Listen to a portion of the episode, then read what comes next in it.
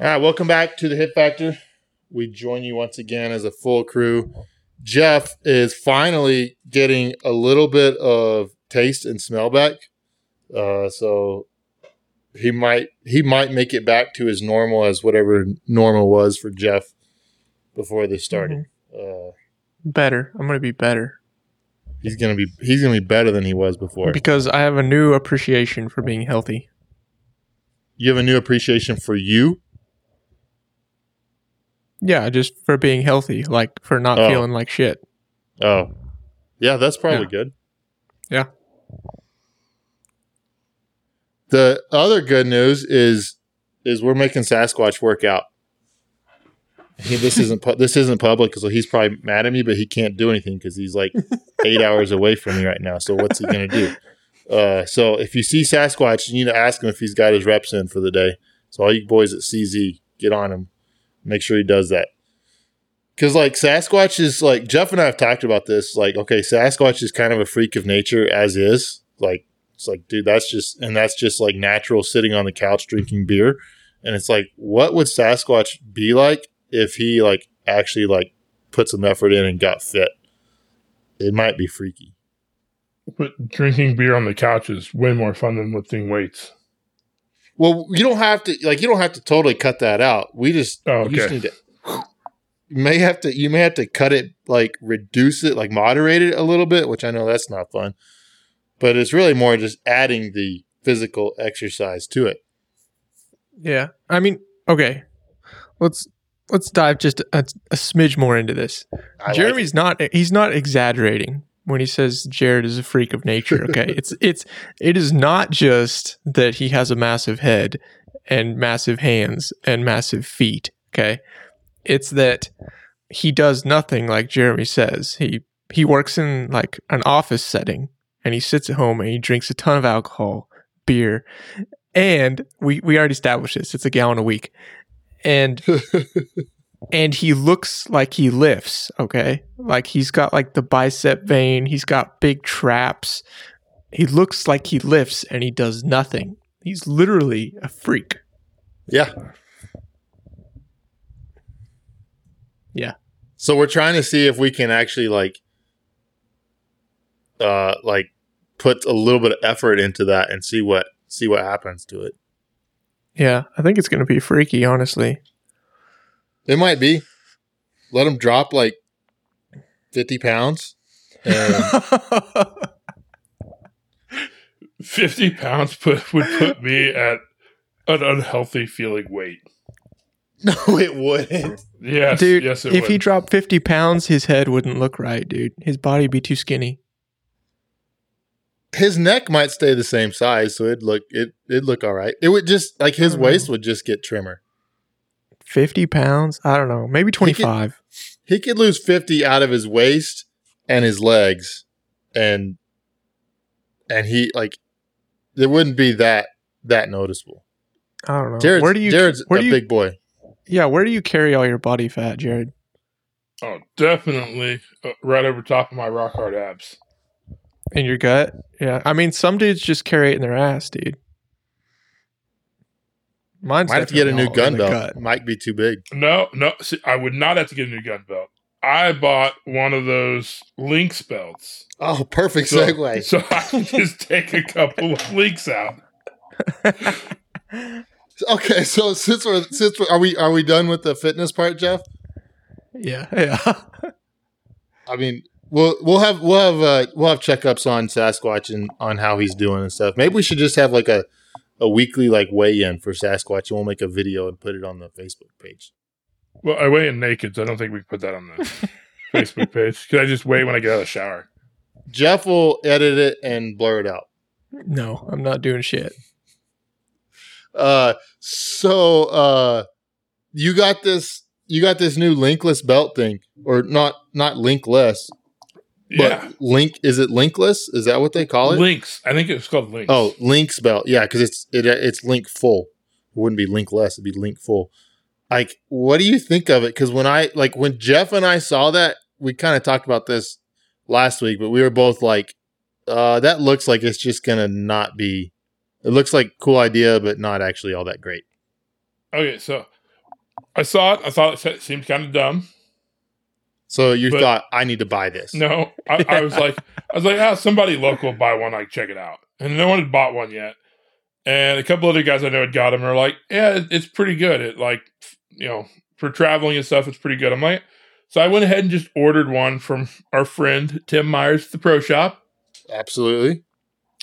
And honestly, kind of wasn't bad to put together, but I'm pretty impressed with the belt. If it proves durable, it'll be better than a standard belt.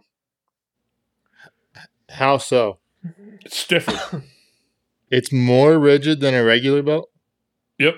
Like so, so like uh I'll say like muzzle down on your holster, like less movement out from the leg on the draw. The only area when I first put together there was any movement that probably wasn't any more than a normal belt was. It's like when you hit the front of the mag pouch, it would let the mag pouch move back a little bit on the hinge. Basically, the hinge would move a little. And I moved the mag pouch over the hinge and it doesn't do that anymore. Hmm. So it's actually stiffer. But what I like is the the Velcro on this thing is like fucking super glue onto a inner belt. Like okay, it- it- so it's it's still uh, an inner belt outer belt construction. yeah, it'll it'll definitely shred an inner belt. Like my inner belt looks like it's got a year's use on it after like a week. So did they send a new inner belt with that that has this? They did, but I don't I don't use the double alpha inner belts. Oh, can you send it to me? I like those. If you remind me, I have like three new ones around here somewhere. Oh, perfect. So how uh how thick is it? Uh, I'd say it's about the same thickness as a normal belt, maybe slightly thinner.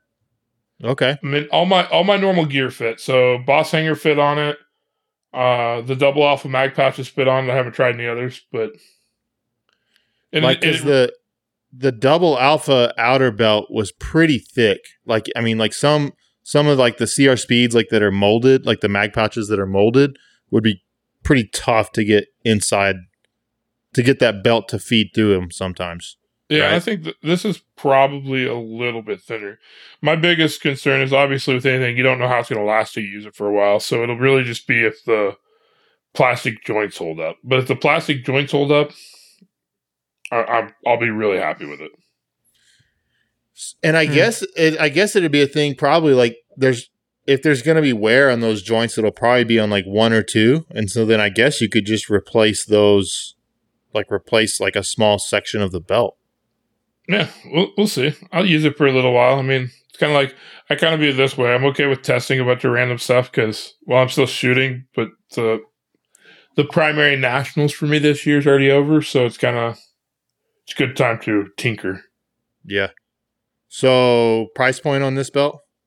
Uh, seventy some bucks, so it's a little bit more. I think it was it was either like seventy one or something like that. It's a little bit more than a regular double alpha belt. So it, it- would you recommend at this point, not just just in initial impression, you got a new shooter who doesn't have a belt at all. They're buying a belt. Would you recommend them getting that one? Mm, not for a brand new shooter. It, it it adds a lot of cost for probably minimal advantage. Uh, now if I if I use it for a month or two and I haven't broken anything and it looks like it's going to be durable, then I might change my opinion. Which I always I generally replace my belt about once a year because the Velcro starts getting kind of weak, and I think this Velcro will last longer. And if it does prove to be the case, then it's a good value. Yeah, I've that I kind of was in that same belt as far as same not belt, same that same uh whatever whatever I'm trying to say, but I was in that same boat, not belt, boat. That's what I was trying to say. Uh I haven't even drinking anything tonight yet hardly. Uh I was in that same boat as far as like replacing I I figured it was about one belt a year. Um and this the newer double alpha, I'm actually getting more more life out of it than that. Um, now this year I've probably put it put it on less than I have in typical past years, but uh, it is it is I'm getting more like closer to like a year and a half, uh, or even almost two years out of the double alpha belt Oh, and I'm- currently. I'm sure I could definitely push a belt farther. I just I get annoyed with them whenever they start like when the Velcro is not sticking good and the overlap and stuff. It's just it's easier just to order the fifty five dollar belt sometime when you're ordering other stuff and just put a new one together. Just it's what I've done the last few years. Just put a new one together at the beginning of the year and then go on. That yeah, that fifty five dollars could buy a decent bottle of whiskey. But you just told me I had to drink less, so I'm being conservative in my spending. No, that's probably good. Hey, while we're on gear, I have a comment about gear.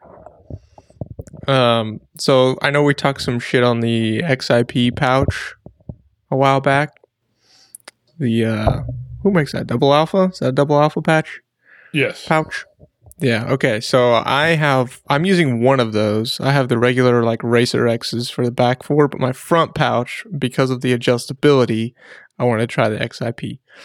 Um, so I use that pouch, but it like pretty quickly if you're dry firing with it, it it wallers out and it moves around quite a bit and it won't won't hold a position.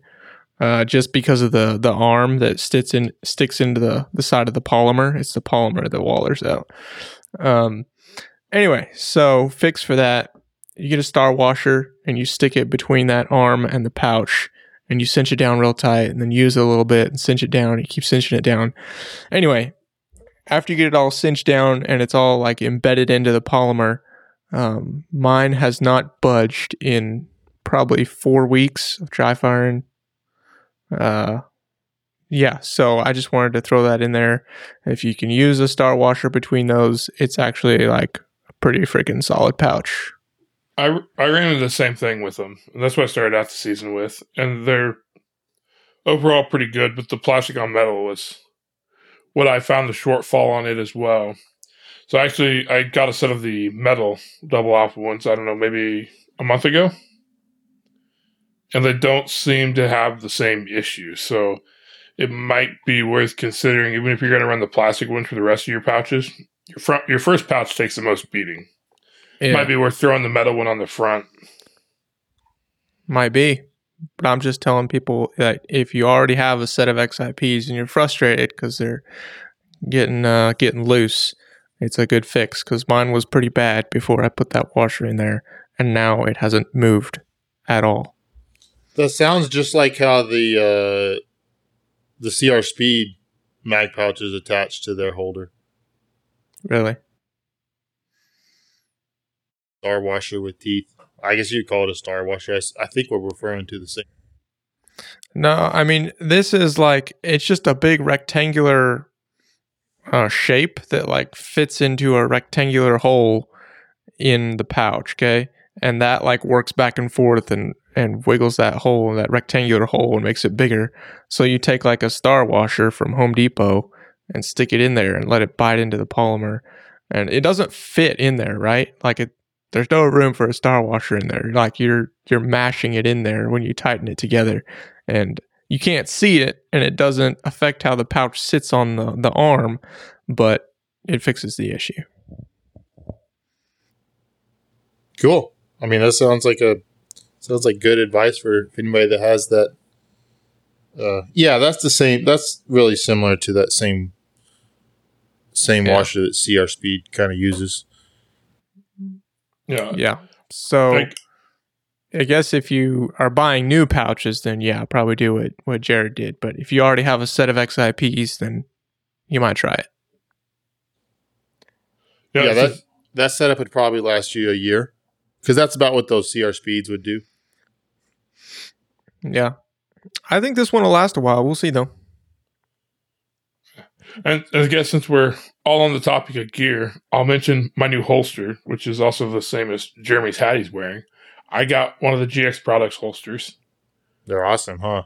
The the lock is cool. Not to mention he had a this like really bright cryptic, I think, camo pattern at Nationals. So I had Yeah, to make me one of those. It's cool. I really like the lock though.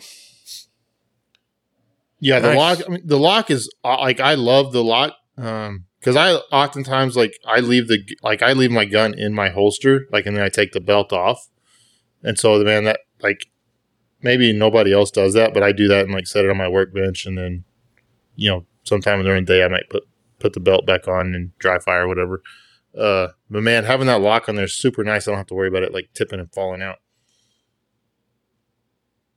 Hmm. Hmm. But the Pretty cool. The, the, the but it's not just the lock thing. Like I think people may may think of that GX nail as like, oh, that seems cool. Like they got a lock deal, but you don't actually need the lock, which is is true. You don't actually need it. It's it's handy at times, but you don't actually need it. But the holster, like for me, why I was so sold on it is like the holster itself is the nicest Kydex holster that I've experienced, and I've had a lot of different ones. Um, and the fit and finish on it, the rigidity of it, like it's the nicest one that I've that I've used. Yeah. Well, and, and I mean, I'll note that like I was using the Pro Shop Long Shadow holster before, which I wasn't unhappy with that, but I just thought the lock was cool and wanted to get something new. So Yeah, and you can I'm still use with it. it with It's a good the uh, yeah, you can still use it with the Pro Shop hanger, which is good. Yeah. Like it works it works well with that. It'll work with probably almost any hanger out there. Um, I don't think Leif has his own hanger yet. I, he n- knowing Leif, I'm assuming he's is working on that. Like he's like mechanical. Like he's just really into to bring in new stuff. So I would be surprised if he's not working on his own hanger, but it works with he can make it work with pretty much anyone. And the Pro Shop hanger is is great. Uh, And I, I've, I've tried several different hangers, and so far the Pro Shop one's been my favorite for its adjustability, but as simple as it is, you, s- you don't break them; they, they hold up. yeah, yeah, they golly they they'll take a beating. And there's not that much stuff in the sport that will take a beating and keep on going. No, I'm very good at breaking things. Just Jared's pride. Sorry, it just came to me. I had to throw it out there. Wow.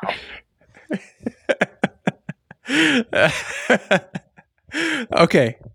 Now that I've interrupted that, I got some good topics here. I don't know if they're good topics, but they're topics sent to me in an email by uh, Randy G. We shot Bighorn. Jared and I did with Randy. Uh, and he said he was going to send in some questions. So I got a couple here.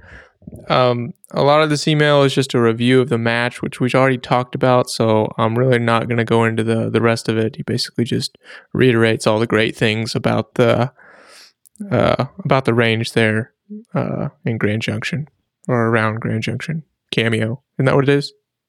Yeah, cameo. Yeah. Um, but we got a couple questions in here that we're going to answer. They're not super in depth, but they're good questions.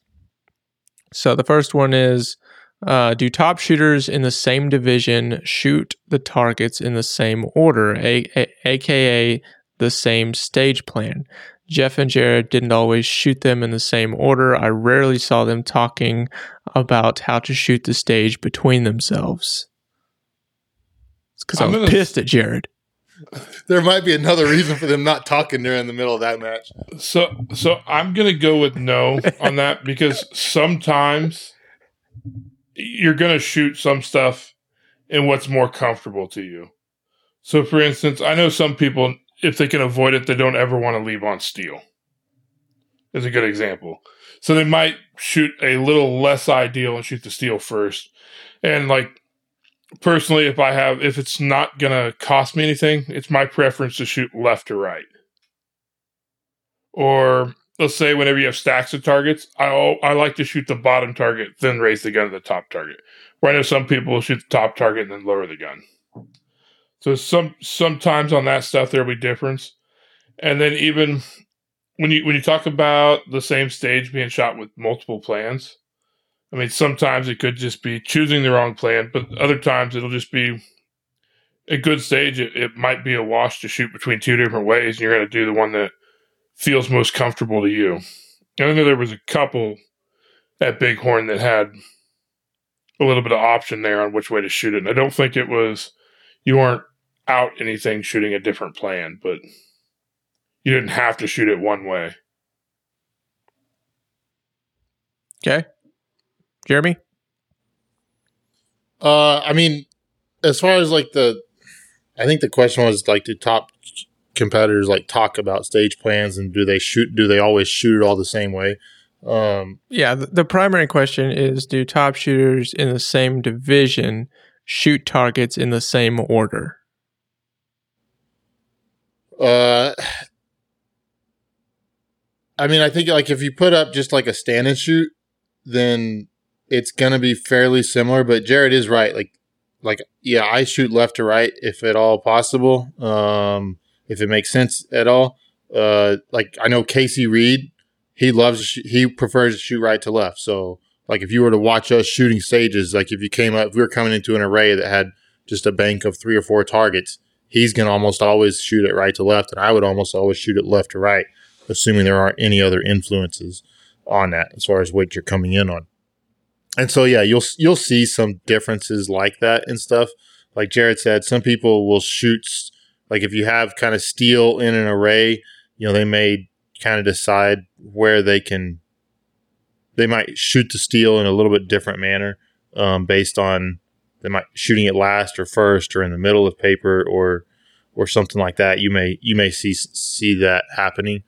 Um, as far as just like overall stages and stuff like that, what I've what I've seen with most top shooters is they will they want to discuss stage plans for the most part. If they, if they if they perceive you to be like a smart person, a good shooter, like you come up with good plans, like they will definitely like ask opinions like what do you think about doing this? What do you think about this?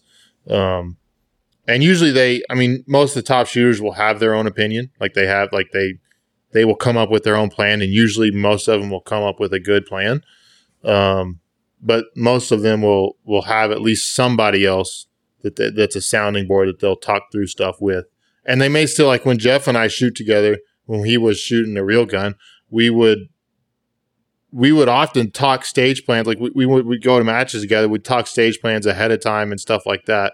He'd sometimes yell at me, and that's fine. but we it was it was very often that we shot com- very different plants.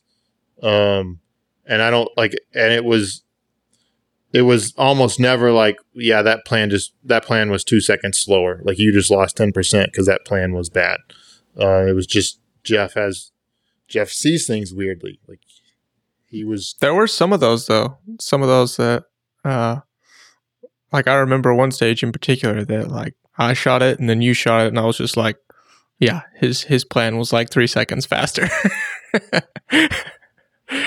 and sometimes and sometimes that happens. Like like our sport is unique in that like like sometimes man going first or going like I got burned one time on a stage at nationals that like I was on the super squad and we were all talking about shooting it and there was some target like and so they were all like yeah let's shoot it like this and I was the first guy up and I shot it. And it didn't go so well. I was the last person who shot that stage like that. Like there was there was nobody else who Mhm. shot it like that.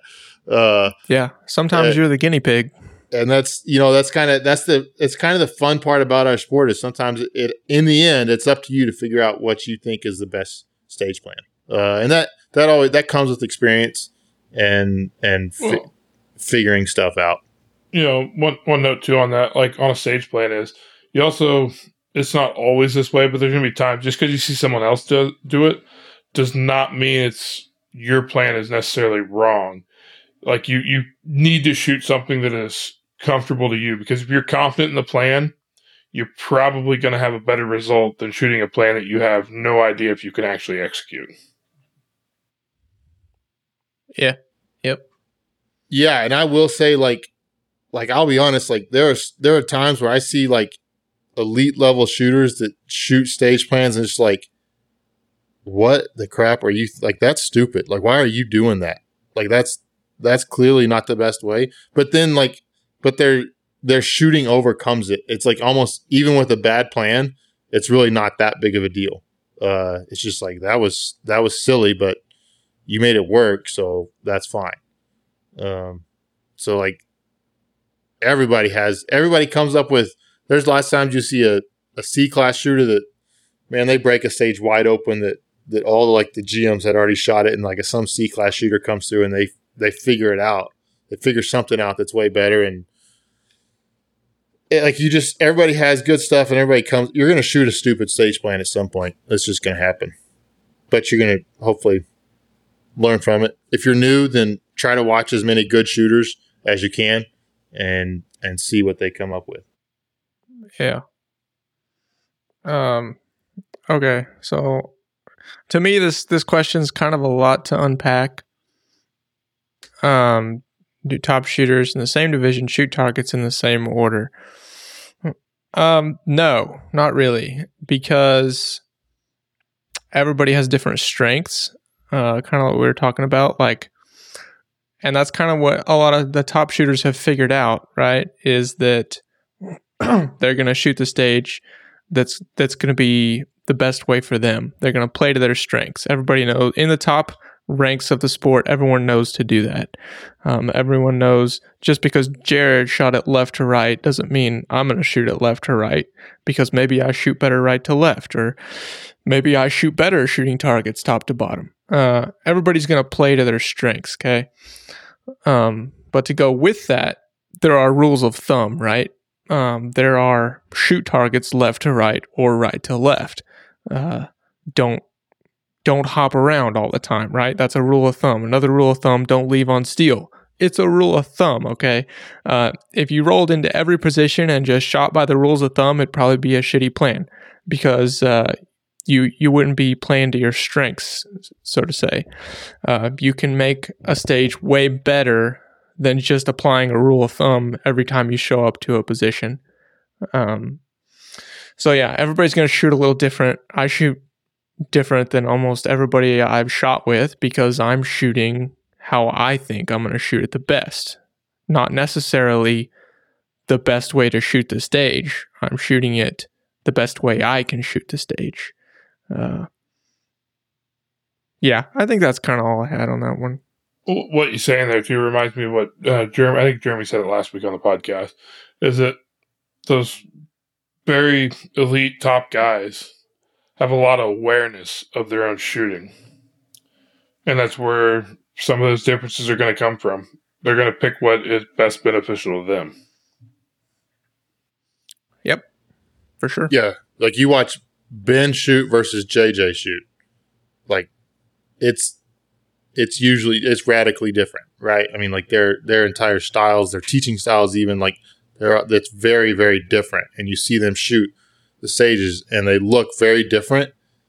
But when they last shot against each other, like in production stuff, like it was always like they were always really really really close um, by the end of the, by the end of the deal. So there's lots of different ways to skin that chicken. Yeah. So uh, don't be somebody's guinea pig. Uh, you know, if you're if you're walking up to shoot a stage and somebody's already shot it and they're telling you to do this plan, but this plan doesn't really make sense to maybe your style of shooting or what you're good at uh, or what you're comfortable with, don't be somebody's guinea pig. Uh, you know, maybe accept accept the information they're giving you, but ultimately you need to shoot it how you're comfortable shooting it. At a, especially at a match, you know, practice that's different. You know, get out of your comfort zone.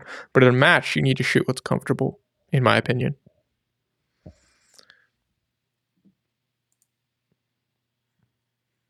Anything else on that one? I think that's good. Okay, next one's very similar. Uh, when given the option, should you always leave on paper when changing positions instead of leaving on a steel target? I briefly spoke to Jeff about this during the stage walkthrough. He decided to leave on a large steel popper. He was not concerned about it. I think that really comes down to depends. Like a hard mini popper or something, and it's not going to be a huge loss to shoot it earlier. I'm absolutely not going to leave on it. But say you have a big steel popper where it's the most logical target to leave on, like it's going to be the target I leave on. So you're you're you're weighing the risk. you're weighing the risk versus the reward there. You okay?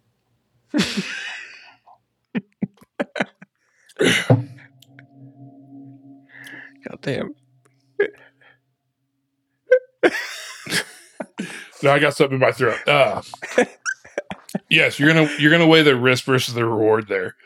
I mean, sometimes it's it, it, like you said, rule of thumb. If you have the option of not leaving on steel, it's generally better to not leave on steel. But I'm also not going to like swing past a popper to or s- swing past a paper and then shoot a popper and then swing way back to another piece of paper again or something. Right. not- That's where I'm you're, not- you're getting uh, those two. You're getting two rule of thumbs colliding, right? Yeah, and I'm not going to make the shooting more complicated than I have to.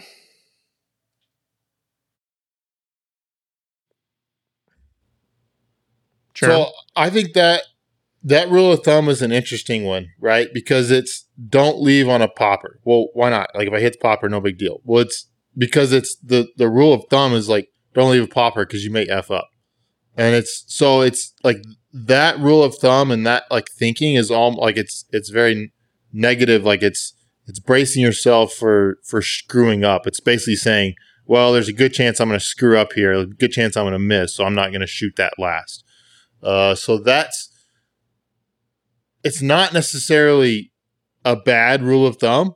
Like that's not like like you can get burned like you sh- like you got a 20 yard mini popper you, you pull it take a shot at it and you you break your grip and act like you're going to leave that's a second to come back and you miss it that's a second to come back and hit it right like, like that's very detrimental to your stage plan but it's also i think detrimental to your mentality to be thinking well i might miss it so i'm to i'm to do something so i don't shoot it last um, i think for me when i look at a stage I always try to look at what is the most efficient way to shoot this stage, period. Like just the most efficient way to go through the whole stage.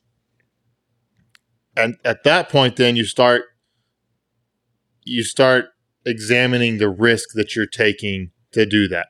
Like the the most efficient way to shoot a stage, you may have a a half covered partial at 12 yards that's oh, wide open you could shoot on the move but you like that may be the most efficient way to do it. Like, okay, I'm going to actually try to post up here to shoot that because my shooting on the move isn't may not isn't as good as I'm not confident enough in making that shot.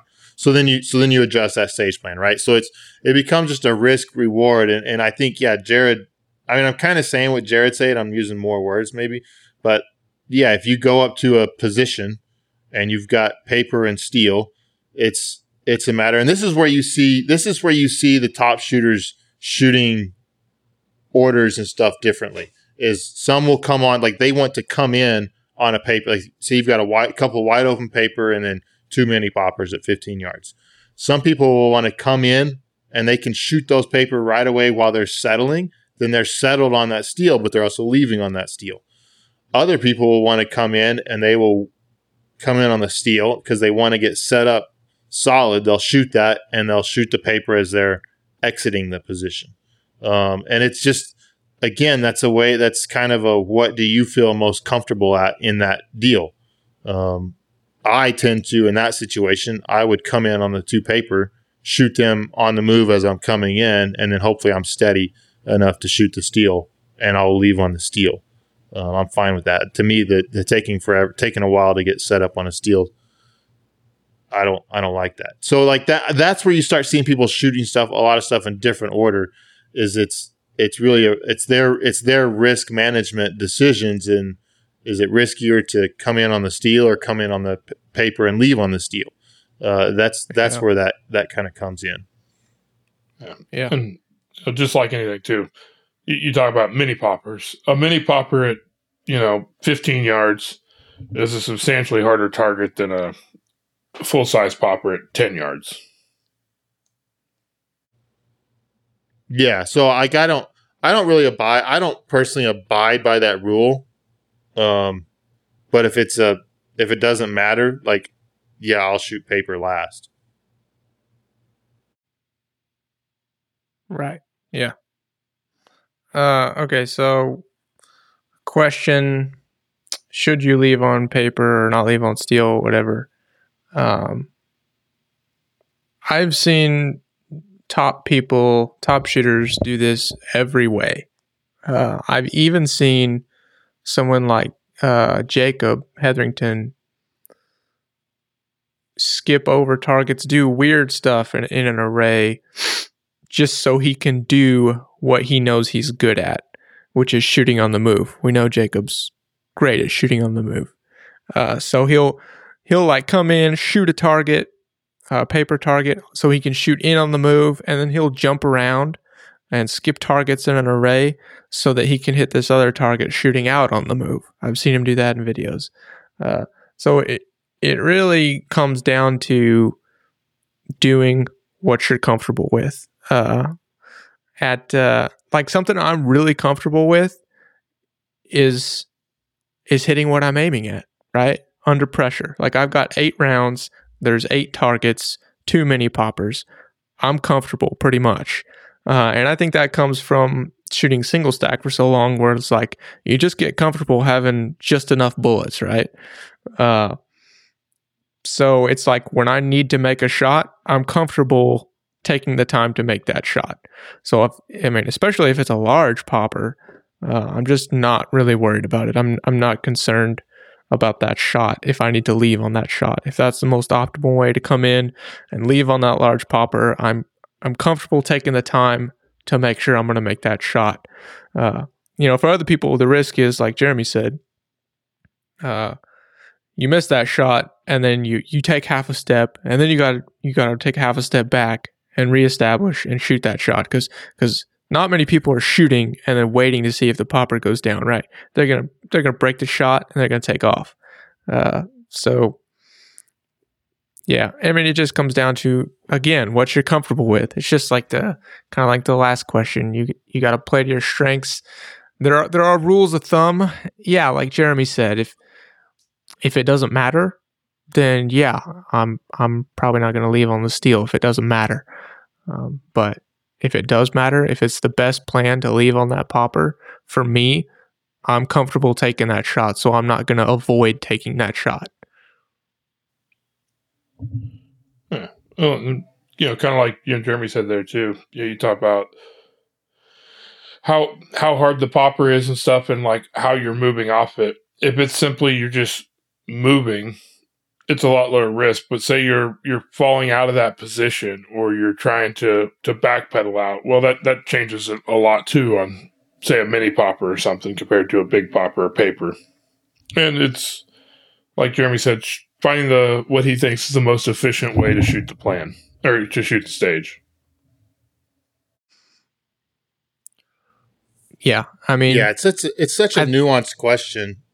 That yeah, tough, like, and I think rules of thumb and I think I think people get in trouble having rules of thumb for how they're going to shoot a stage. Like I'm, yeah. I have these, I have these set rules I'm gonna do. I think people get themselves in trouble a little bit because um, they start trying to apply all that stuff before they figure out what's the best way to shoot it. Yeah, I agree. I think people should put what they're good at over rules of thumb. Uh, put what you're comfortable at, what you can do best in front of rules of thumb. You know, shoot it how you would be comfortable, and then then see if it needs to change for for another rule. You know, uh, there's just so much that goes into each position. I think there's there's so much that you think about, right? And it's like Jeremy said, weighing the risk of the risk versus reward. You know, a, a zebra target at 12 yards on the move.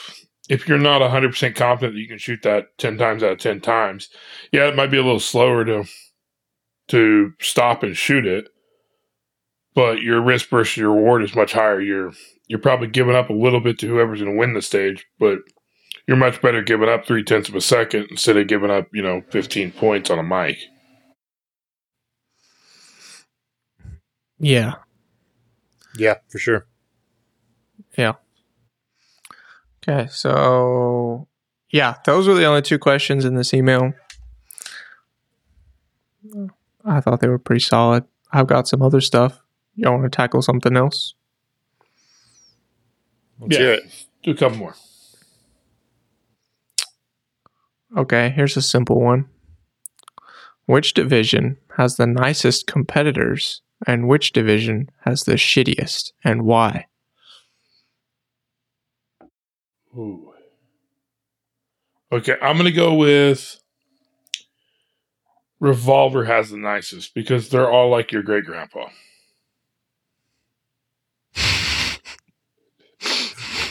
Let's just take revolver out. Like revolver doesn't really even count. Like it's not. Yeah, It's not really a division. That's a- like yeah. It's a good way to sidestep. they have the, question. nicest shooters. Uh, okay, there's ten of them. Like okay, they're the they're the nicest shoot. They're the nicest division. There's ten of them. Okay, that's good.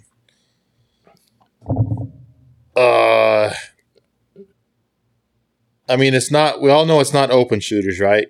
Like we know it's not open or PCC because they're all they're all douchebags that like don't ever paste or s- set up or like they don't ever help. Like they're like it's not them, right?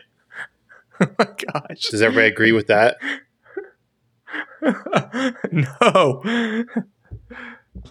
I mean, I don't No, you think open disagree, shooters or but I don't agree. are the nicest?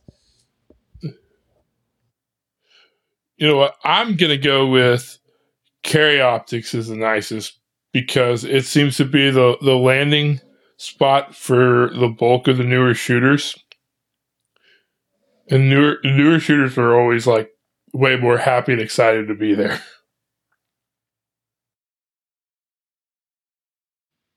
That's some interesting logic.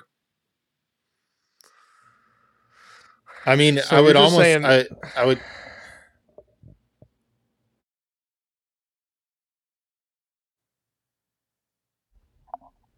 Jeff, you were talking. Keep going.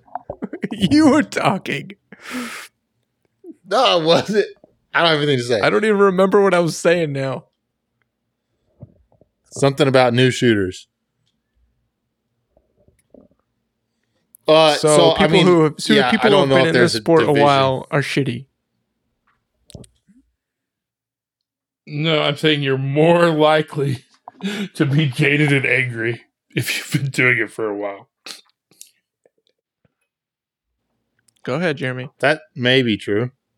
I don't know. I mean, I don't. I don't know which ones are like. I feel like the divisions do have like there are personalities that get drawn to certain divisions. I think. Um, I think that is somewhat true, but I don't necessarily know that like those personalities are nicer or meaner than other ones. Like you might would say production, but then it's like, well, Ben's kind of been the face of production for the last ten years, and if that's the case, then like not exactly the nicest person in the sport. I mean, if he likes Okay. you, then he'll be nice to you. If he doesn't like you, then it's it's not. Uh, I, so I don't. I can't. I can't really answer sure. that. No, Ben's not like Foley. He doesn't just block people just for the crap, just because they say something they don't like. He's not like that. Uh, I mean, I think the uh, for the most part, like the single stack super squads are usually pretty nice because like they're all like old buddies and they've been buddies for a long time. Like, like Rob and Phil and Mike and Todd Jarrett, like all those like old names in the sports, so to speak. Um, like they're all they're all pretty nice. I used to think Mike Seeklander was a big time jerk, and it he just doesn't talk. Like, and Yeah. unless Rob is there and Rob gets him to t- like Rob makes him talk because Rob will just like Rob doesn't care if, if Mike's trying to be serious. Rob will just like throw raisins at him or something and make him make him chill out a little bit. But Jeff, what do you think? your- What's the nicest your answer division? to the your answer to the nicest division is single stack. Yep, I'm gonna go single stack. I think Even I'm going to go with single stack men. too. Yeah. I mean, if you take Jeremy out of single stack, it's definitely the nicest division. Um, but yeah, I probably do bring Um, that down a little bit. That's not do. true. You I'm actually pretty nice at matches. I feel like I feel like I'm nicer about? in what person. What are you talking about? Um, I'm a pretty nice person. Yeah, I'm gonna go with single stack I don't for sc- sure. like scowl at people like if they come up to and talk. Do you think I'm mean at matches? Only since No you comment. started carpooling Jeff everywhere.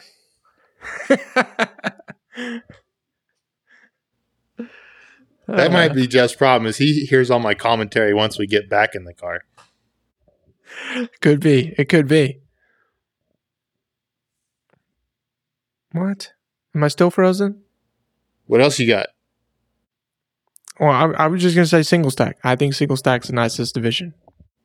Yeah, that's that's the right answer. Good job. Yeah. Uh, okay, so who's the shittiest division? Jared? Or shittiest people in a division? I don't really think there's a division with the shittiest people. That's such a cop out. Jared's But so if I- PC. If if I had to pick, I'm gonna go with PCC. I'm gonna go with PCC because they brought a rifle to a pistol match. Okay. All right. Jeremy? I I mean like PCC may be that. I think they're the dumbest division. Like like anybody that like just chooses to shoot piece like chooses to shoot a rifle at a pistol match, they're clearly not that smart. Um, but like the the biggest jerks, I think it, like they're the open shooters. Like they like they think they're better than everybody. Because they're they're faster when they just bought their they just bought their way to speed. Like they're not actually good, right? Like the good shooters shoot like production and single stack and stuff open but open shooters think they're good so they're they just treat everybody like crap that's the like that's just the open stereotype i'm not i'm being a little bit facetious here hopefully people can hear that but I would think people would understand sarcasm. But there but there is some truth to that right like like if you go shoot several matches like you will kind of notice like the open shooters are always like like they're not they're going to do less resetting and setting up because they're always jacking Well- with their mags and doing stuff like that and They've got to clean their scope. they got to clean their scope. Like they get just a little bit of uh they get a bit of a complex sometimes that they're that they're better and they got other stuff to do that's more important than helping helping reset stuff. Yeah, but if you had a car in your range bag in the form of pistols, you would be that way too. I mean the value of the guns in my range bag are probably pretty similar to I mean I didn't actually pay for them, so I built them myself, but they're probably pretty similar to what most people are having their open guns. I don't, I actually don't know what an open gun costs today, but I, I'll bet it's really easy to spend like eight thousand plus dollars. Yeah, I mean, I think if you're going like custom shop route, I think you're you're in. The, I think you're kind of in that uh, probably starting at six and like six to nine, depending on what all you want. Again, I don't I don't build those guns, so I'm not totally sure what that market is, but I think that's I think that six is kind of where it's at. I think Eddie is. I think Eddie for an open gun, I think is like six, starts at like 65. I could be wrong. Don't quote me on that, but I think that's about where Eddie starts. All right, what's the shittiest division, Jeff? Uh, open for sure. Why? Yeah, it's uh I mean it's a division I've seen the most squabbles in. Uh people get the most angry in. I'm not saying all open shooters are terrible, but it's it's the the division I've seen the most stuff in. We're going to take up like a GoFundMe to get internet to Oklahoma. Yeah, I don't know what's going on. It keeps kicking me off. Keeps kicking me off of my phone, man. All right, sorry guys, we kind of got a little technical difficulties the last few minutes, but uh nicest division basically consensus is single stack shooters. Meanest division consensus is pretty much open shooters, and that's that's where we're at. So do your part. Be nicer, open shooters. Okay, that's it. Y'all end it. It's like the most awkward, like worst ending ever. That's fine though. Oh, stop recording, damn it.